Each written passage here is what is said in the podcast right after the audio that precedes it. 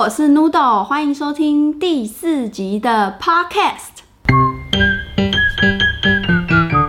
就是要 talk。好，今天要跟大家讨论的主题是教养迷思：学才艺就是浪费钱吗？时常听到老一辈的观念，认为给孩子学才艺就是浪费钱，不如让孩子多读点书，增加课业上的表现，这才是未来的优势。也有些父母望子成龙、望女成凤，认为孩子学习这项才艺，未来就得靠此为生，要有所成就啊，或者是回报，那才是值得，不然都称之为浪费。起初，我给孩子学习才艺的出发点是希望孩子呢能拥有一项谋生技能。万一他选择的科系不能给他良好的生活环境，至少还有一项技能能让他的生活无虞。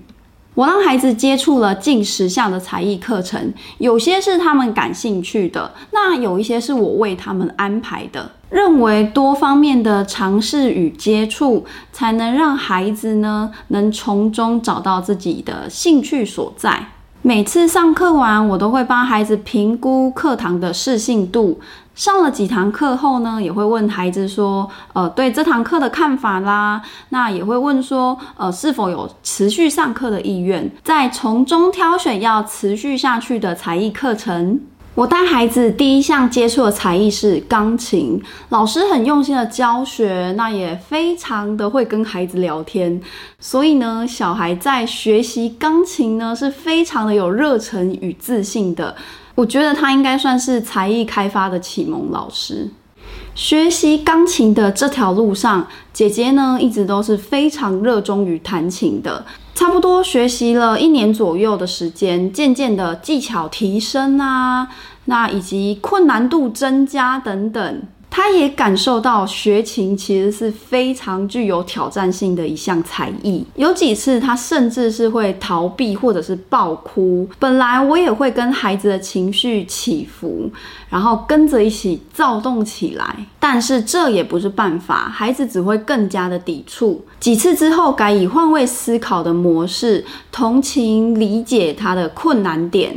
暂时不让孩子碰琴，先处理他现在不愉快的情绪，然后再好好的跟他沟通，分析学琴的利与弊，然后再让他选择是否还要坚持学琴。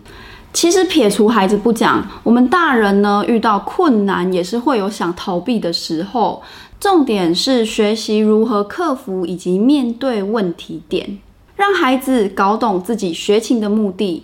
当他确认好学习的目标，重新整理他的情绪，他就会知道自己要选择什么样的方向了。现在学琴将近五年，那姐妹都已经养成会自动自发去练琴，甚至有时候他们还会自己提出要练更难的琴艺。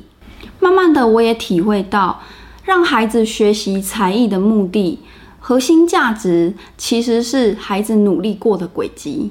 从中感受到的成就感啊、自信感啊，以及收获，进而提升孩子对自我的认同，并非是为了培养谋生工具。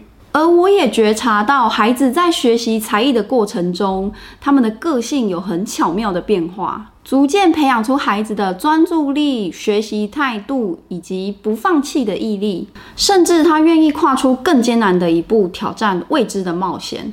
这些东西看似无形，但发挥在任何的事物上，我相信都是非常有用的。人生毕竟起起落落，父母不可能一辈子都帮孩子瞻前顾后吧？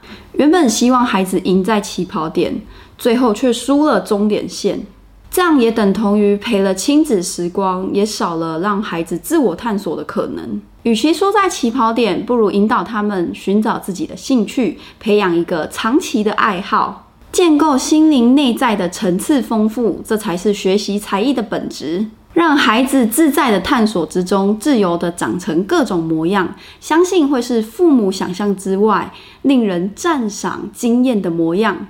关于孩子学习才艺的部分，你有什么想法吗？那欢迎在底下留言跟我一起讨论哦。不管正在享受初为人父人母喜悦的你，还是正在为孩子教育烦恼的你，亦或是喜欢听听人生故事的你，欢迎订阅就是生活的 Podcast 频道，也欢迎到我的 Facebook 或者是 IG 粉丝专业留言，跟我分享讨论孩子的教育哦。那我们今天的节目就到这里结束，我们下次见，拜拜。